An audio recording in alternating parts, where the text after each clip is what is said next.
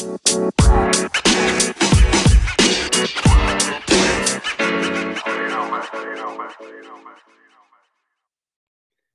is Dr. David D. Shein. Welcome to Saving America. This is our In the News segment for this week. And uh, we're going to talk about more stuff happening in the courts because the courts seem to be the last vestige of American democracy right now. We've got a Texas federal judge did something a little surprising. The decade old Obama DACA deal was declared illegal, that he did not have the authority to offer protection for these illegally here children uh, who were brought to the United States. He said that the, he could not prevent deportation. Uh, did something interesting. He said children who are already in the DACA program uh, may continue to remain here, but no new students may be enrolled in the DACA program.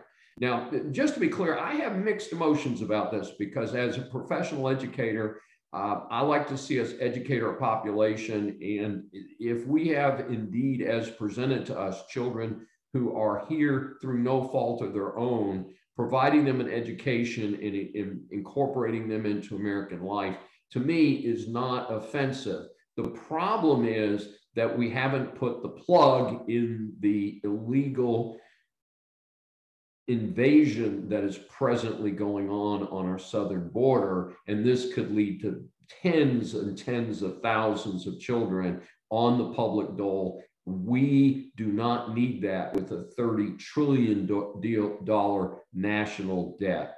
So that's a concern. Uh, another case, and this is really interesting because of the court that did it, the liberal Second Circuit Court of Appeals of the United States, which sits in New York, has decided to hear a Section 230 case that the district court, the court below it, and a partial panel of the Second Circuit did not rule in against the 230. The case is pretty interesting. It's controversial situation. Some of you, if you're not familiar, Section 230 is what allows the internet carriers, the large carriers, to avoid legal liability for what they broadcast on the basis that they are just transmitting, that they are not editing or providing the news. And uh, of course, Donald Trump has famously filed a case against three of the biggest providers of social media information.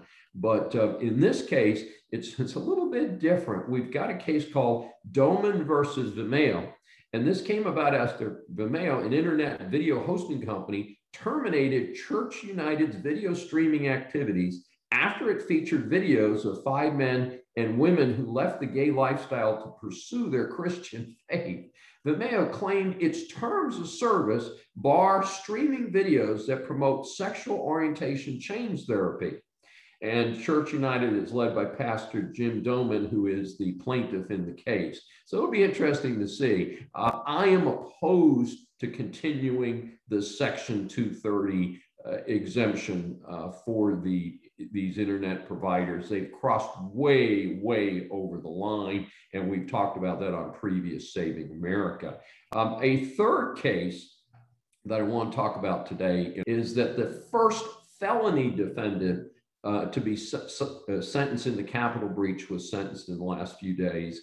And uh, he got eight months in federal prison. Now, this is the fellow who stood at the Senate podium and waved a red Trump flag. So, it wasn't any issue about what he did. But my concern is, and by the way, prosecutors asked for 18 months. The judge gave him eight months. What I want to know is if we're giving this fellow eight months for standing there and, and creating a demonstration, he was wrong, he was trespassing. What are we going to do to the people in Portland, the Antifa and the BLM rioters who burned down City Hall, burned down police stations, burned down federal buildings, killed one officer, injured five or 600 other officers? What are we going to do to them? because after all, one of the, the, the chants here is equal justice under the law. I just want equal justice. I don't want these people not punished. I just want to make sure people doing worse get more punishment. Gee, what a novel idea. But that's about equal justice. And that is a key concern here on saving America.